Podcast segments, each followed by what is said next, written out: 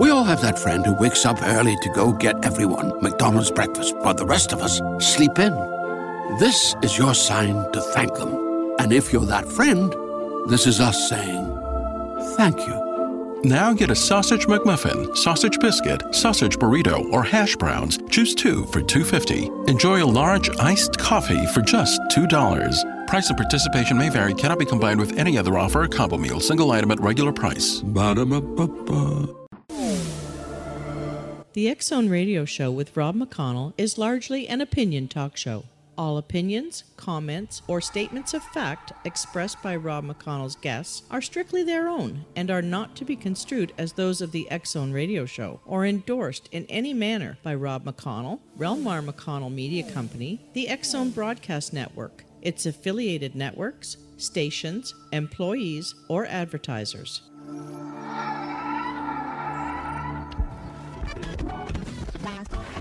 All Hit Radio.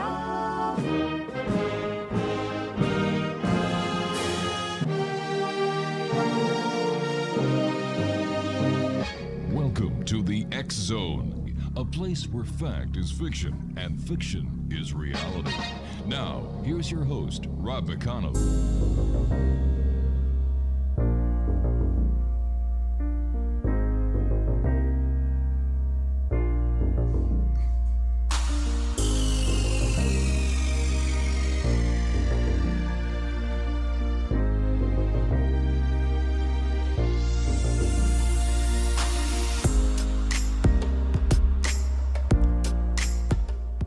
And welcome back. This is the X Zone. I am Rob McConnell, and we're coming to you from our broadcast center and studios in Hamilton, Ontario, Canada.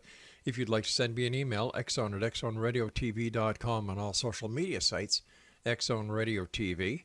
And to find out about the programming we have available for you on the X Zone Broadcast Network 24 7 365, visit www.xzbn.net. And for the programming we have, on the Zone TV channel on SimulTV, visit www.simultv.com. Our guest this hour is a young lady that's going to be talking to us who is a trained psychic and a spiritual medium. Now, uh, Nancy, how do you pronounce your family name? Uh, nobody ever gets it right. So it's technically Duterte, but nobody gets that. So it's going to end up being Duterte, Duterte, Duterte, or I also answer to two turtles if all else fails. All right, so if I I call you Nancy du, Dutetre, am I right? Yes, that's actually quite good. Well, that's not too bad for a French guy. So, so, Yes, so your so your name means Nancy of the Head. No, uh, that that would be uh, de la tête. This is du Duterte, which means from the small hill. Oh, the small hill. All right, so Yeah. so tell us a little bit about yourself. W- where should I start? Well, what little what what small hill did you come from?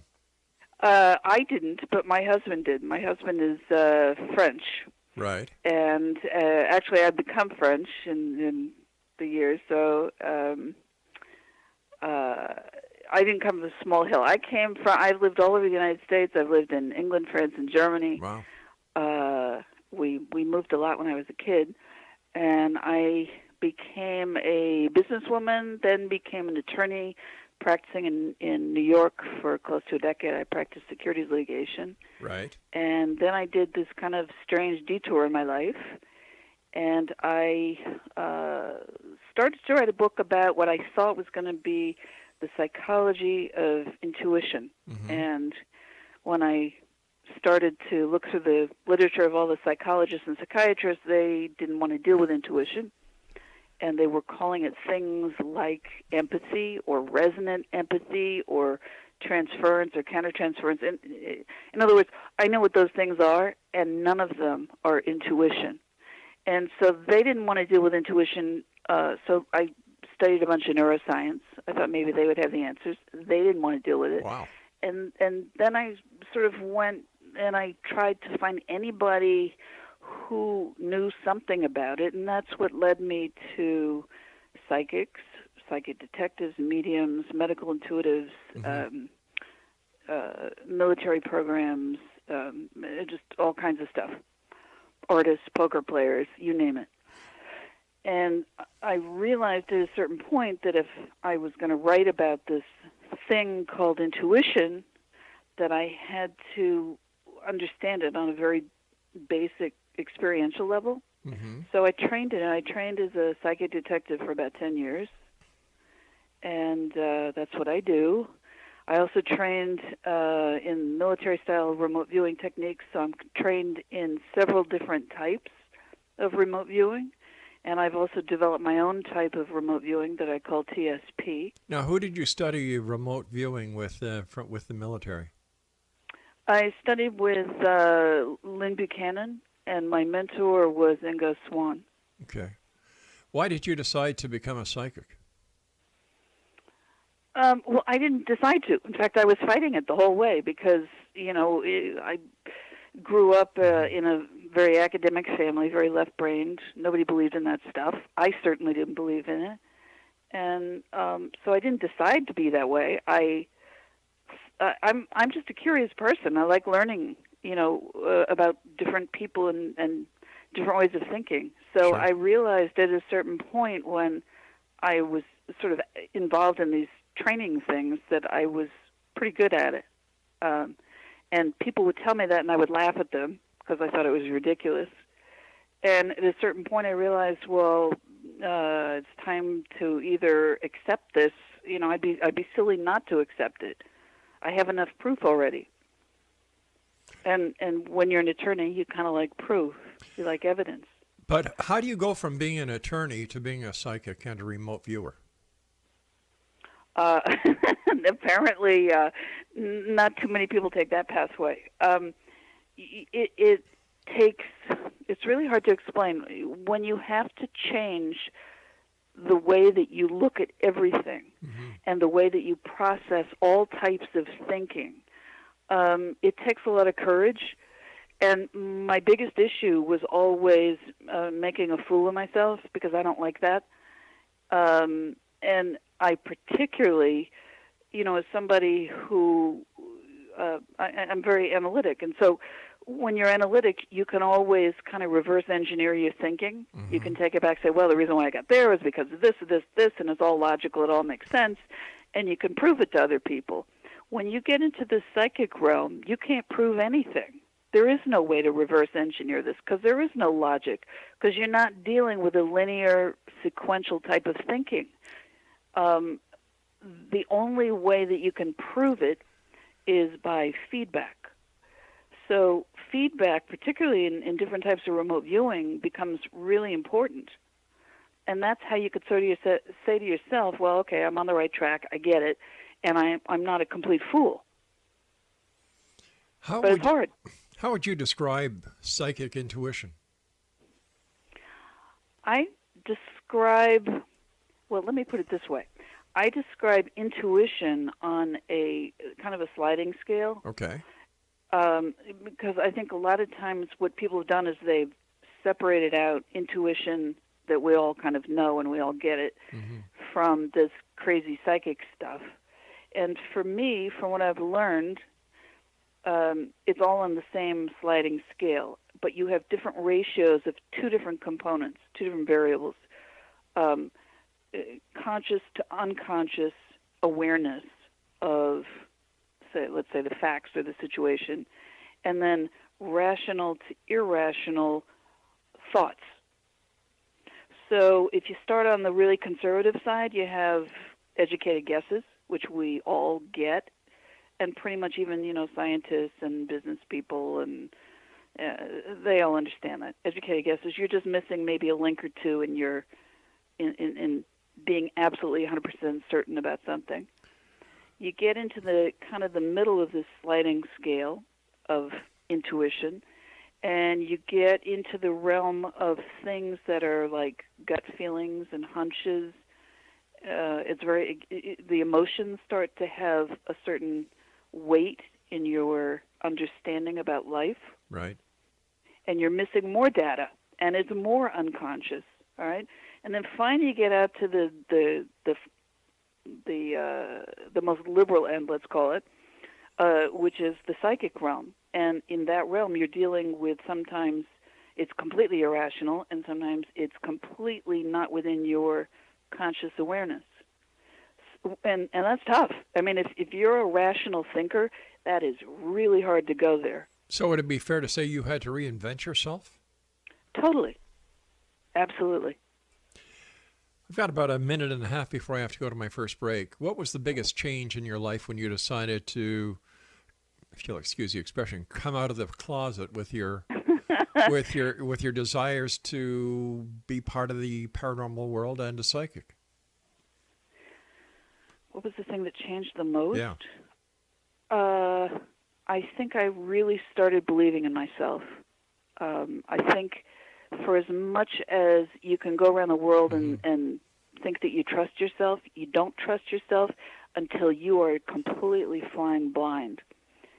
And w- what it enabled me to do was to become a better lawyer, a better human being. I'm better in psychology. I'm better in a whole lot of things because it put me on what I call this superhighway of information. Nancy, please stand by. You and I have to take our first break. Exo Nation, our guest this hour is Nancy de uh, Tertre. And uh, if you'd like to get more information about Sandy, visit her website, www.theskepticalpsychic.com. And Nancy and I will be back. Oh, there. I love that song. Thanks, Greg. Nancy and I will be back on the other side of this break as we continue here in the X Zone from our broadcast center and studio in Hamilton, Ontario, Canada. Don't forget, you can always get the current edition of the X Chronicles newspaper with our compliments that is read around the world at www.xchroniclesnewspaper.com. I'm Rob McConnell. Don't go away. We all have that friend who wakes up early to go get everyone McDonald's breakfast, while the rest of us sleep in. This is your sign to thank them. And if you're that friend, this is us saying thank you. Now get a sausage McMuffin, sausage biscuit, sausage burrito, or hash browns. Choose two for $2.50. Enjoy a large iced coffee for just $2. Price and participation may vary, cannot be combined with any other offer or combo meal, single item at regular price. Ba-da-ba-ba-ba.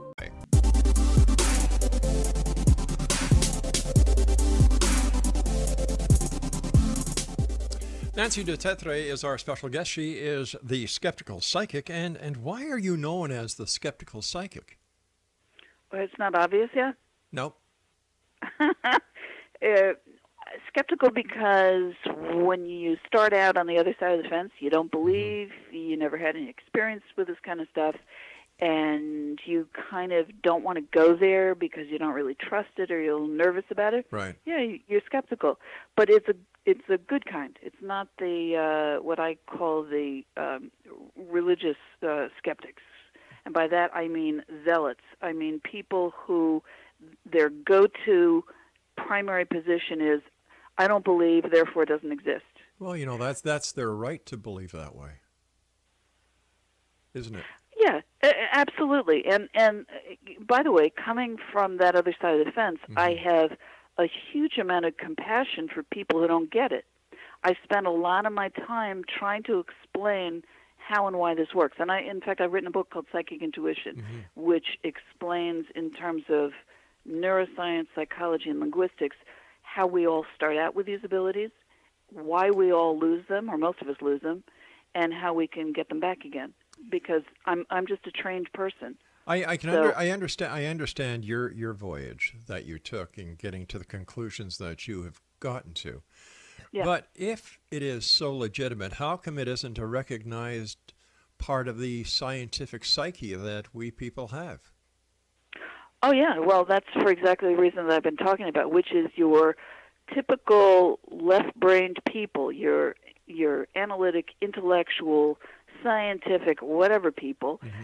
They have only learned how to process thinking in one particular way, which is very sequential. It's linear. Right. We get that way because we start out learning language. Okay, language but let me- literally Let me takes ask, that kind of time. let so me they ask- don't get it. let me ask you this then: If we Yeah. are all born with it, why doesn't it all stay with us? because we get trained out of it because our brains start to uh, uh, in most people the left hemisphere is dominant Okay. Okay uh, so your right hemisphere which is your holistic side your non-analytic side and tends to be your more psychic data side gets wiped out. And they've done studies. You know, they they for a long time did uh, split brain studies, and they showed that if the, for example, the left brain was shown an item, let's say a fabric with a particular color, uh, it, and let's say it's a green fabric, but they use the word blue and they put the word blue underneath, and only your your left hemisphere sees it. It will say, "Oh, that's a blue item." If it's shown to the right hemisphere and does not have a word attached to it, it'll say green Okay. we have disagreements inside our brain all the time, but because the left hemisphere, which is also where most of our language is located, um, it dominates. So that part of our entire reality literally, and I mean literally, disappears. Then how come other other things that we are born with are not wiped out? For example, Oh, they are. Well, They wait a are. sec. Wait a sec. Wait a sec. Wait a sec. Wait. Wait a sec. Hold on here. What about talking? What about walking? What about cognizant um, reactions that we have? Why is it only the psychic that is wiped out and not these other uh, traits that we're born with? No, there are, people have suggested, uh, for example, that we're all born with perfect pitch, and it gets wiped out. Uh, we're born with certain abilities to uh, learn other languages. Most of these abilities get wiped out between roughly the ages of three and six. And they get wiped out because our language becomes dominant. Um, so we, the way that I have explained this is that instead of experiencing the world Uh huh. as if everything is unique and singular, you know, and you have no way to compare it to anything, we what we start to do is we start to use metaphors. We start everything becomes relative to something else. Okay? So everything then becomes an abstract thought. So we we lose our our ability to experience the world literally like a baby. Okay? Babies just experience everything like it's the first time ever. They have no way to compare it to anything. And a lot of this psychic data that we get comes into our our bodies and into our brains as um, we can't identify it. We've never we don't have anything to compare it to. It comes in as nonsense. And if with our very developed linguistic brains we can't compare this psychic data to anything, it it disappears from our our reality. Then how come some people retain it? Um, I think some people are encouraged to retain it. You know, the way that their families are, uh, bring them up. You know, and they acknowledge Mm-hmm. certain things, and in other families they don't. Um, Were you? I think encour- it has. Were you? Yeah, go en- ahead. Were you encouraged? Oh, absolutely not. No, no, no, no. I come from a very academic family. Oh, Uh, okay. My my father was uh, a scientist, Mm-hmm. internationally recognized scientist, and uh, my mother comes from a very academic family. okay. So no, uh-uh, this stuff didn't exist. Did you, looking back as a child, have any psychic experiences? You know, I think I maybe had two that I can remember. Uh, one of them, I, I recall, I think I was about, I must have been about 13 years old or so.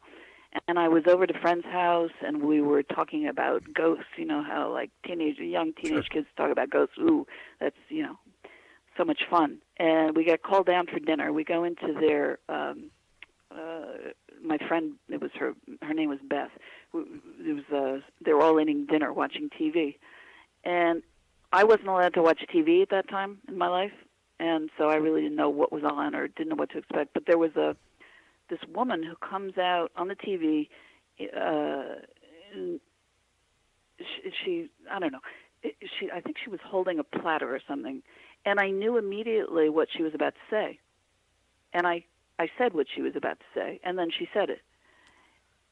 And because even at that age, I was kind of, you know, I was an analytical type of kid, so I. Wa- was it the lady? really- What was I, I'm I'm a little confused here. Was it the lady on TV that you knew what was going to say, or the lady in the house? the lady, the lady on TV. How do you explain that? Well, that's what I was trying to figure out when I was 13. But as, as but as a so psychic here, now, so I said to my mm-hmm. friend, I said, "Oh, you know, in my head, because I, asked myself, how did, how could you know something that you can't know?" So in my head, I had heard her father's voice saying what this woman was going to say, and so I said to my little friend Beth, I said, "Well, did your was did your father say that? Is that could I have, you know, somehow?" And she said, "Well, actually, I think he was, but it was uh, long before you came over to the house. He was talking about that particular show, and he had made some comment about whatever that you know that this woman on the TV was saying. It, it, it's a stupid and complex little story, and, and it didn't make any sense to me. All I remember is think I was thinking, there's no way in in my reality that would have allowed me to have that information and that was so confusing to me. I stuffed it in the uh, you know does not compute box in my brain, and I left it there. Fascinating. I then, I mean, and over the uh, then I had a, a mediumship type experience. I had a which I couldn't explain either. Didn't know what to do with that. Stuffed it in the same little place in my brain and forgot about it. But other than that, no. I mean, I just wasn't one of those kids who grew up, you know, seeing spirits and, mm-hmm. and predicting and doing all that kind of stuff. But it's all trainable, and I know it's trainable. I understand that you have an interest in ufology and aliens. I do. How That's that, also new. how did that come about? I didn't about? start out with that one either. how did that come about? Uh, how did that come about? Well, um, I would say that the really important, or the, the the the time when I finally said to myself, "Well, there's no getting around this one," was when I went to a uh, a local movie theater here in New Jersey, and I went with my daughter, who was I don't know, she must have been about I don't know, 19 years old, I guess, and uh, we saw the we saw the movie. Uh, it was Woody Allen's Midnight in Paris, which is all about going backwards in time, by the way. And uh, we got out of the movie, and there was I, nobody in the movie theater. I've never seen that before. Nobody, maybe one employee, but I even I'm not so sure about that. We, but there were no customers. We walked out into this parking lot, into a big, it's a big shopping mall. It's a big flat open area, and we're going to the car. And my daughter pointed up in the sky, and she said, "What's that?" And she, I look up, and about 500 to 1,000 feet up in the air, there's a mass of about 20 to 30 uh, orange lights. And we all know nobody, I mean, airplanes are using white, blue, or red. There's nobody uses orange. So that was weird. So I thought, well, maybe somebody is like bouncing lights from somewhere on the ground and they're bouncing off of clouds and reflecting. But there was no cloud cover and there were no beams of light being bounced off of anything. And the closer we looked at this, the more you could make out it was a boomerang shaped craft. It was the size of a football field, and it was sitting there doing nothing. All right, we're going to have a bit of a cliffhanger here. I have to take my news break at the bottom of the hour. Exo Nation, our guest this hour is Nancy de Tetre. I hope I'm saying that right. And Nancy and I will be back on the other side of this break as we continue here in the X Zone from our broadcast center and studios in Hamilton, Ontario, Canada. If you'd like to visit Nancy online, her website is theskepticalpsychic.com. I'm Rob McConnell. This is the X Zone. Don't go away.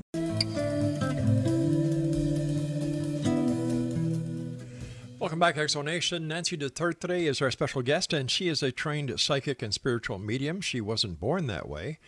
And if she was, she uh, doesn't remember it. She believes we all have the capability of tuning into the supernatural once we unlearn our logical processes and learn to trust the profoundly irrational processes of our mind. She loves evidence of the supernatural or paranormal, but doesn't get stuck on the concept.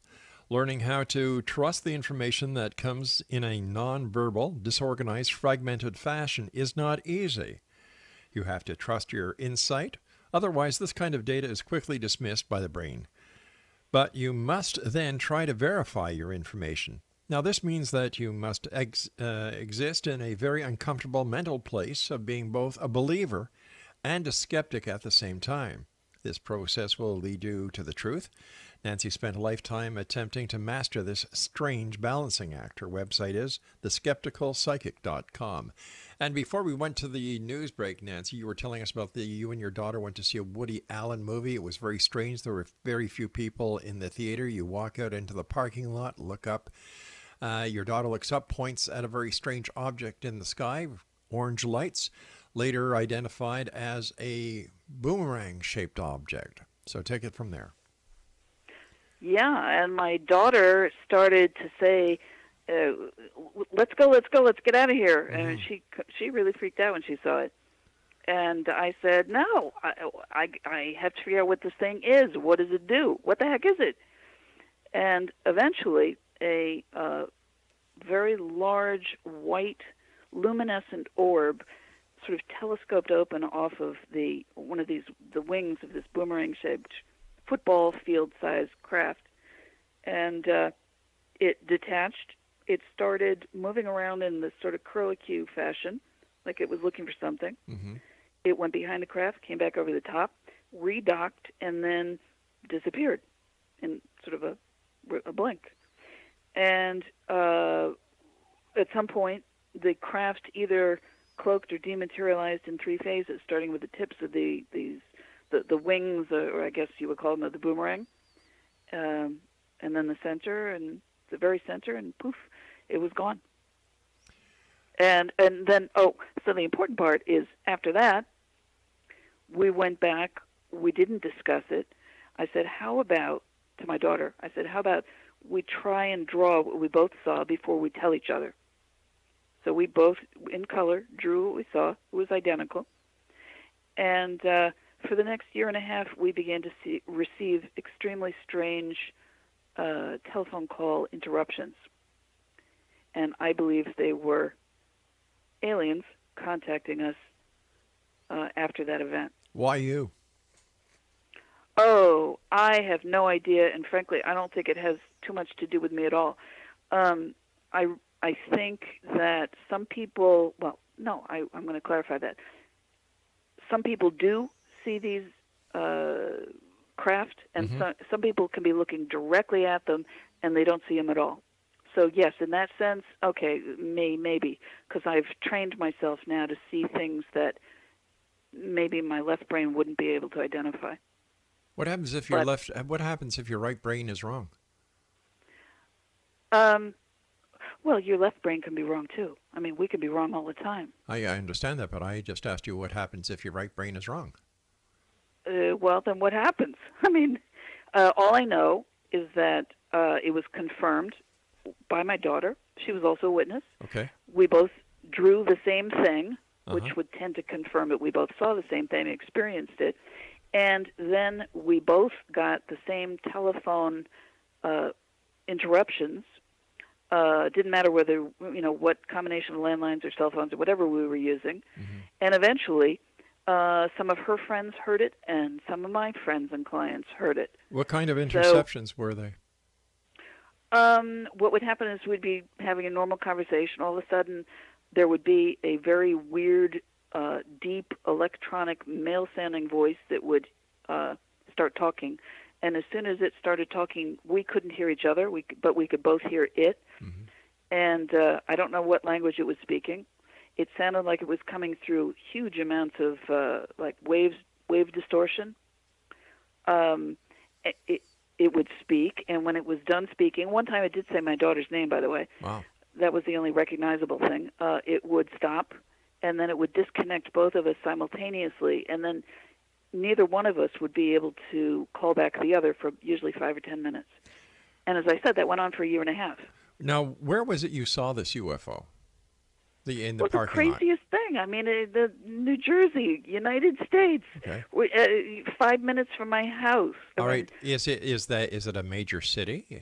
At what time was No, no, no, no, not at all. I mean, I, I this is uh, roughly say a half hour drive outside of New York City. Okay. And uh, what time of night was it?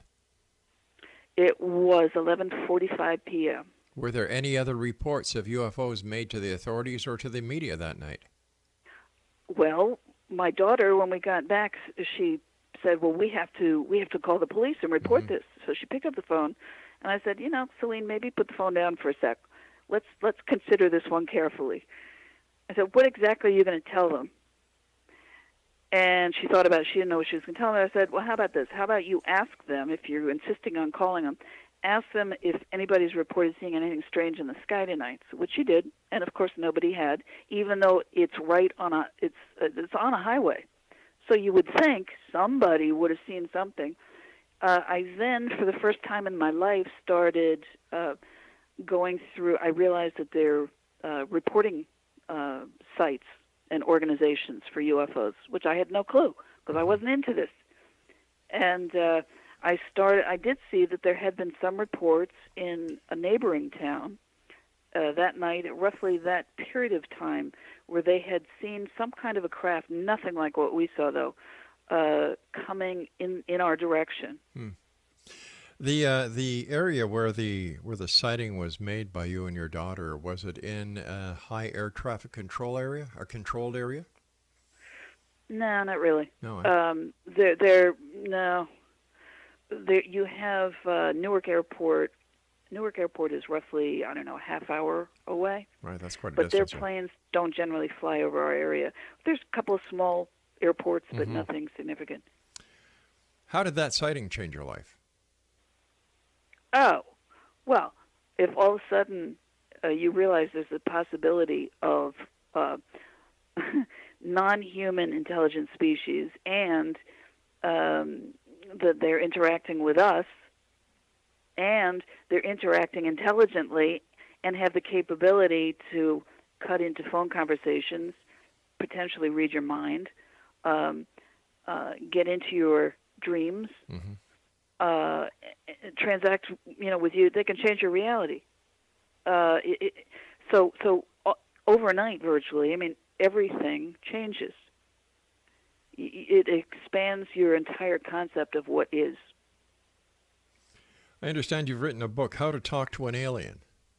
Yeah. Tell me about that. Yeah, book. and well, that sort of uh, that grew out of my interest in being contacted that way.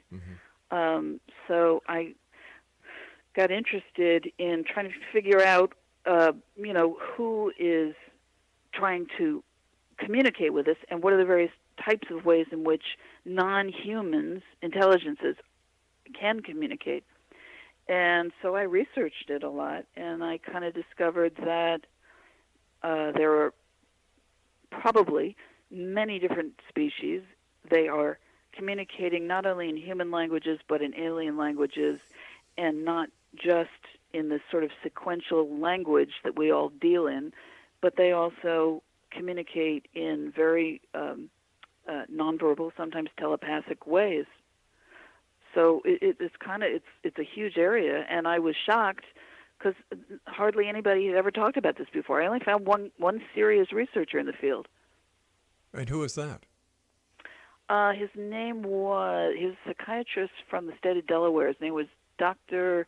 Mario Pazzaglini, uh, and he had basically gathered, I don't know, maybe a hundred or so different writing samples from contactees, and he had broken down the different types of writing samples into three different categories. What he called uh, dot and line, cursive or script style, and geometric style of, of for the different types of writing or alphabets that they have. And I found that to be a really useful kind of a, a guideline, a good starting point. Although I think that there are more types than that. So, what message do you think the aliens are trying to give you? Depends who you talk to. I'm asking you. Uh, uh, you've got you've got I think some that are trying to. Well, the, the most obvious is save the environment or uh, save the world from uh, destruction of humans by humans. Save the world from tearing certain dimensional fabrics. Um, uh, humans need to start understanding, you know, their own violent t- tendencies. I, I understand these are wonderful messages, but why don't they, the aliens, give these messages to the people who can actually make these changes happen? The people in power, the people in government. the leaders of Yeah, churches. I, I think you know that that was probably attempted. Um, they say that that was attempted, certainly in, in the U.S. with with uh, Eisenhower, who may have cut some deals. Oh, with you're talking some- about the MJ12 papers here. Well, Okay, Uh, listen, we've got to take a break. We'll be right back. sure. This is the Zone. I am Rob McConnell. Our guest this hour is Nancy du Tertre, and uh, her website, theskepticalpsychic.com. We'll be back on the other side of this break as we wrap up this hour here in the X Zone. Don't go away. Nancy, ha- are you finding uh, commonalities across the board in the languages, the alien languages that you've studied? What I yes, there are some, uh, but I have to tell you, I am extremely frustrated not to find more. Um, and I, because that sort of bothers my whole sense of well, you know, how many groups are out there that are communicating in the same language, versus are it, it, does this stem from the imagination of the the human? Mm-hmm. And so it bugs me when I can't find more commonalities in the language. But yes, I would say uh, w- what I did talk about in, in my book, How to Talk to an Alien, is I talked about four different cases where I found matches uh, from, uh, let's see, it was an American American guy in Florida, British um, woman, a couple of Japanese kids, and there was, oh, and a Brazilian man. Okay, so there are people all over the world, different time periods when they got this particular type of writing. It was the uh, the dot and line style of writing, um, and they do seem to be certain commonalities in it. The problem is you're not necessarily dealing with you know like a uh, Latin alphabet, you know, or 26 letters or anything like that. And sometimes you, uh, I've seen certain types of writing, for example, that tend to look more like the sort of ideograms that you might find in uh, like the Chinese uh, characters and that kind of thing. So it, it's been difficult. In your opinion, is there a connection between the communications that you receive and others receive in the crop circles? I think that there are they are condensed ideograms.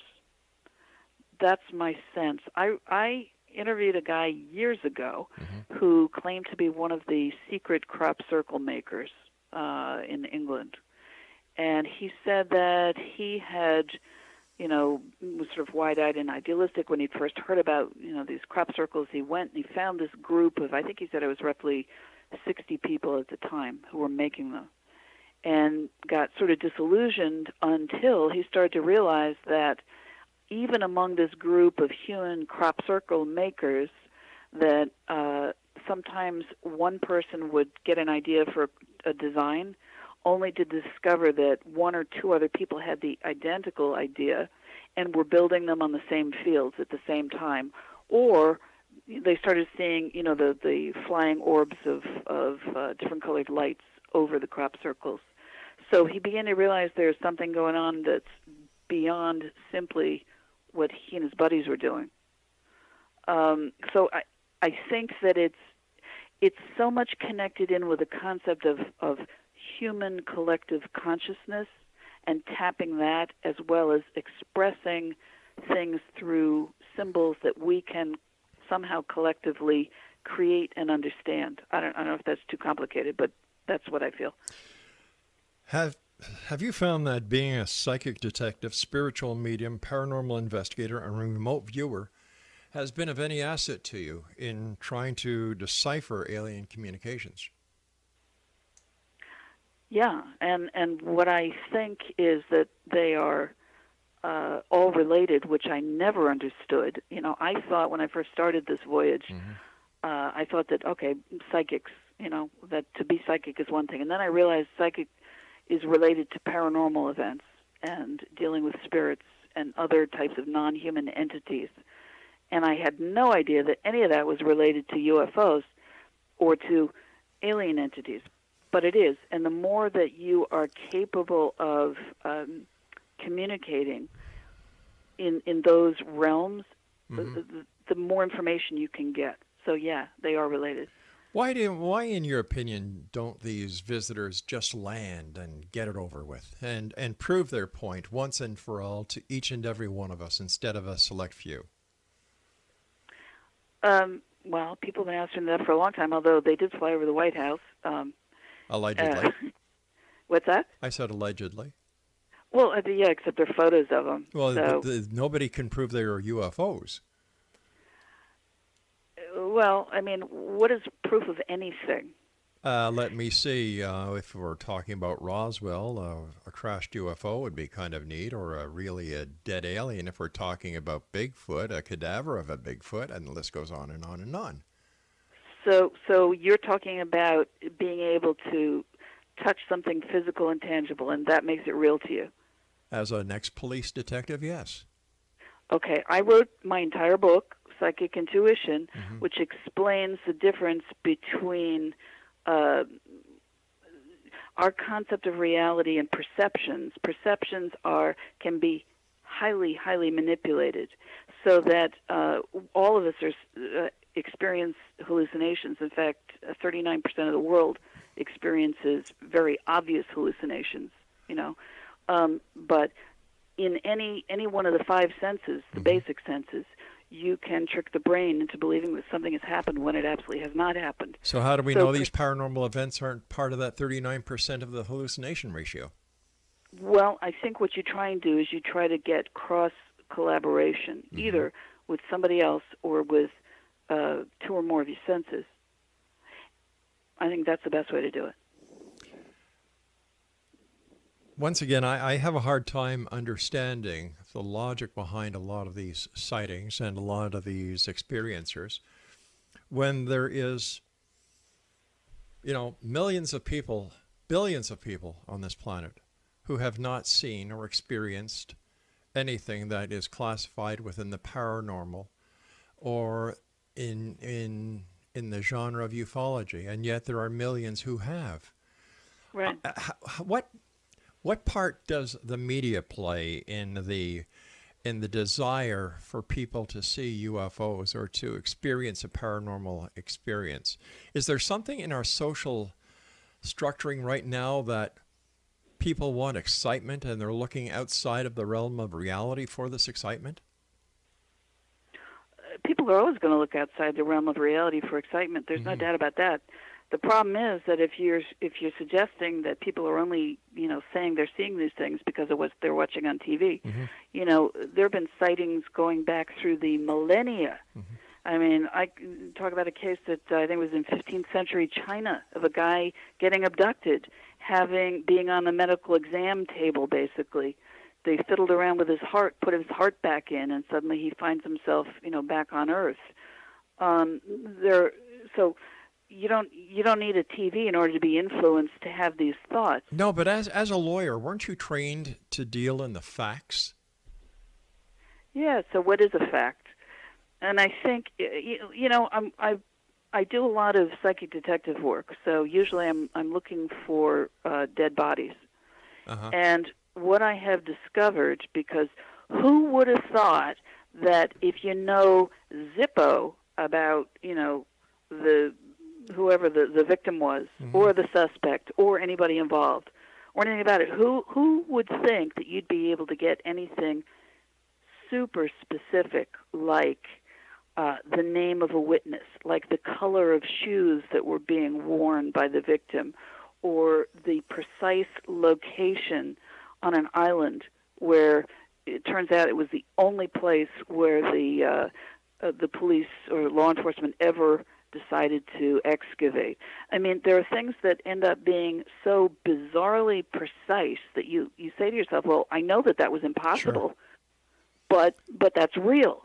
That is real. You just have to learn how to incorporate that into your concept of what is reality. It's a different way of connecting the dots.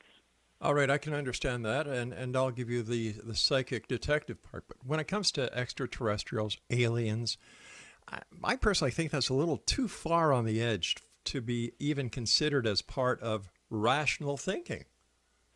Yeah. Well, I, listen, I, I probably would have agreed with you if I hadn't experienced that myself. Um, in fact, I think I even wrote in my book Psychic Intuition. I said, you know, now that I've finally had the, I, I've been able to experience ghosts. Now I, I've been able to see them with my physical eyes, hear them with my physical ears, feel them with my skin, um, uh, and smell them. How do you Okay. feel? How do you feel a ghost with your skin? Oh, because uh, they can touch you in a whole variety of ways. Uh, the way that I've experienced them is, uh, and it's all done through cross uh, corroboration of, of your different senses. So it's, it's sort of a part of a package. But um, the way that I've felt them is as uh, almost like a, a coolness or a cool breeze on my skin. But I have many friends who've been physically touched by them. They can feel the outlines of their the, uh, of a, I guess, an etheric body or whatever. Uh, they could feel warmth, temperature, texture, size, all kinds of things. But anyway, but but I, what I wanted to say was that you, what I had said was okay. Now I finally understand what a g- ghost can be experienced as. So I believe in ghosts. I'm I'm okay with that now. But I said I'd probably have to see an alien before I believe in one. I and I said that straight out. And now, uh, you know, it's sort of be careful what you you wish for. But I've you- now I'm, I'm sorry. had I'm sorry. I, I I'm getting very short on time here, but Yeah. just just in a very few words, I thought you saw a UFO. You didn't see an alien. Absolutely correct. And the only thing that I have experienced in terms of an alien in my physical world of my with my physical ears was those telephone conversations. All right, Nancy, you and I have to say so long for tonight. Thank you for joining us. I find it rather amusing that you're a uh, what what, uh, what is this again, Craig? Uh, psychic detective, spiritual medium, paranormal investigator, remote viewer. Aliens communicate with you, and you've uh, written a number of books. You've I, I don't know. I, I really can't buy into it. I really can't. X Zone Nation, tell me what you think. Send me an email, xzone at xzoneradiotv.com. I'm Rob McConnell. We'll be back on the other side of this break. Whatever you do, don't go away or get abducted or communicate with aliens or whatever it is that you might do after listening to this interview.